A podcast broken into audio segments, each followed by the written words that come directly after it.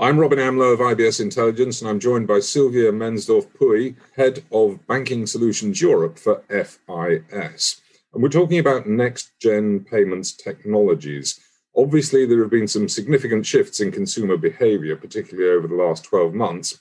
What kind of change, Sylvia, is that driving in the banking and payment space?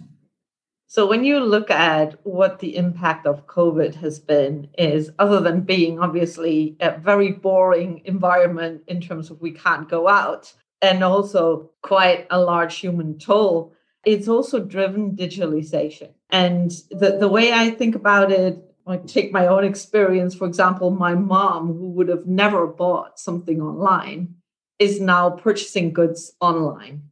And it's really brought the digitalization agenda forward a lot more than it already was. And that's meant that banks have to really think about how do they drive a more digital interaction with their customers and how do they bring that forward.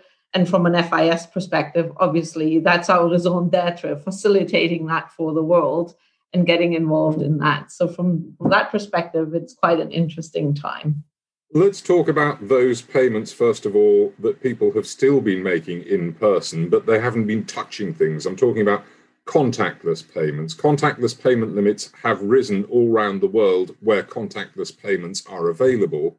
But I gather you're saying that payments should not be frictionless. Why would yeah. that be?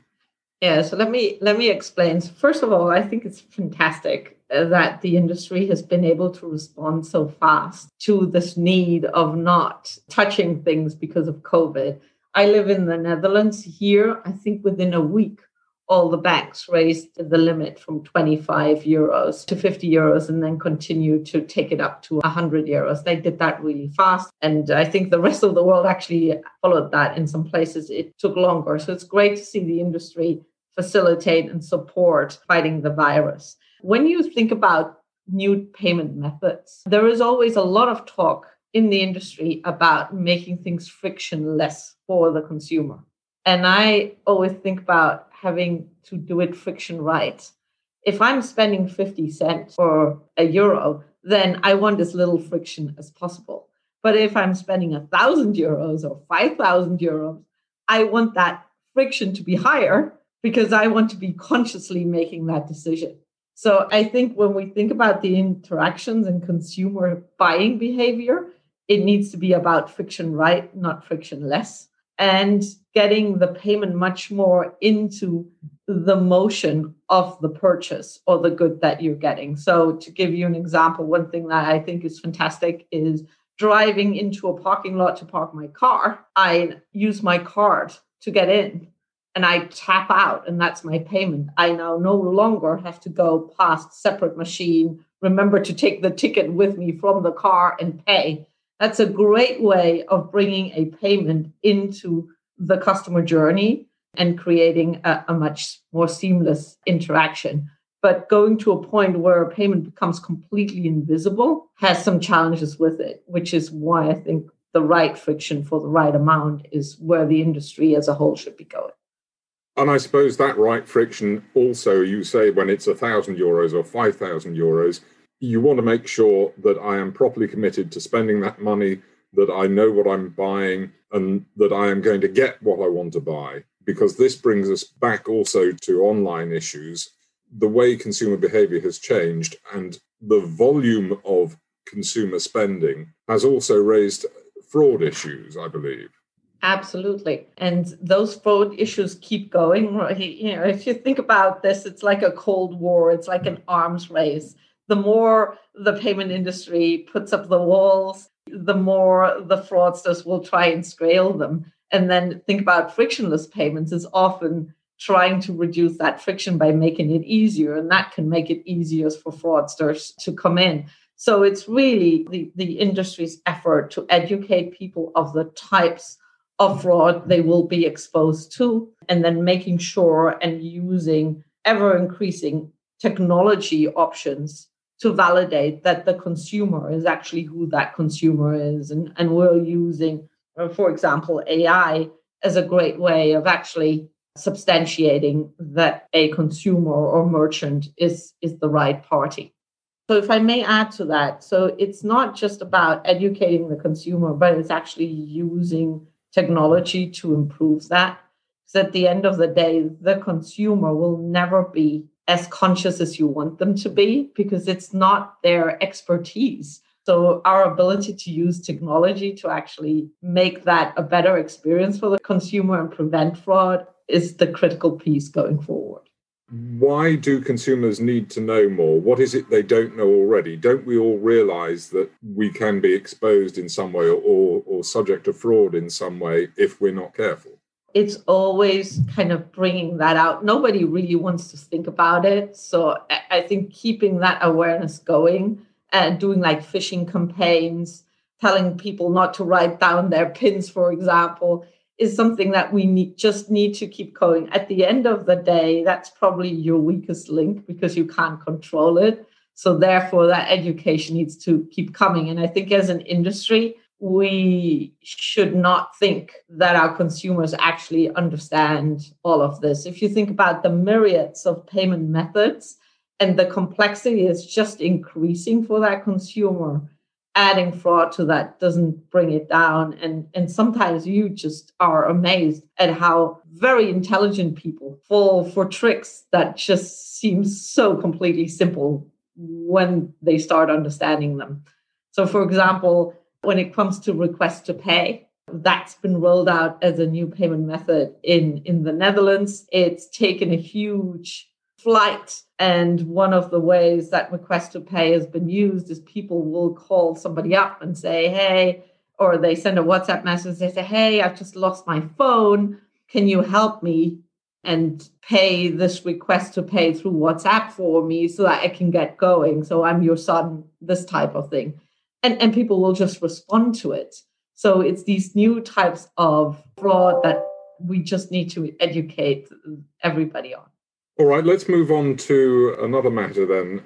One thing that we've all become much more aware of because of current circumstances is the environment around us. And we're now seeing ESG initiatives like green accounts. What on earth is a green account? Well, if you if you think about it, it's really all the banks and the industry taking their responsibility serious for the environment. So this is kind of stepping back and saying, what is my footprint and what am I doing here? So there, there's green investment.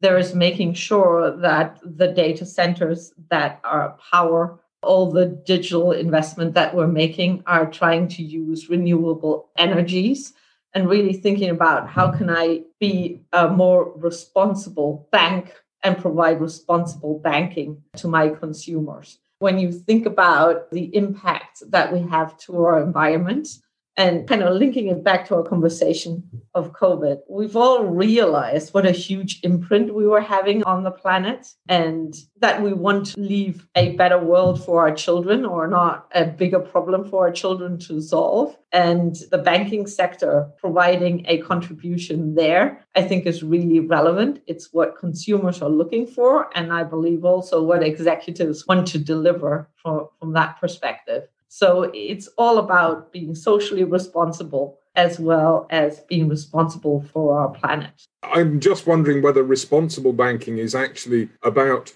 being responsible for the planet or whether responsible banking is about teaching me about fraud and giving me better products. Surely it's the latter first and then the former. I think it's all of those things, but you're absolutely right. So I think with additional the new technology that banks have and the ability to be right there in the payment that enables the industry to provide a lot more responsibility. I always think that most people don't like to think about their finances. It's complex, they don't understand it, they just want it to be simple, they don't know what their pension looks like, they actually don't know how much they are able to spend. So when you think about responsible banking, giving people the ability to actually know what their spendable balance is versus their available balance. As a bank, you should be able to do that, right? My available bank balance is what's in my current account. My spendable balance is, hey, I've got a thousand euros left, but tomorrow 700 euros of that are going to be subtracted because I've got to pay my energy bill, my water bill, and my rent. So therefore, my spending power is 300 euros, not a thousand. And providing more of that technology and making it easier for the consumer to interact with the bank, to have good financial health is a responsibility I believe a lot of banks are starting to take up.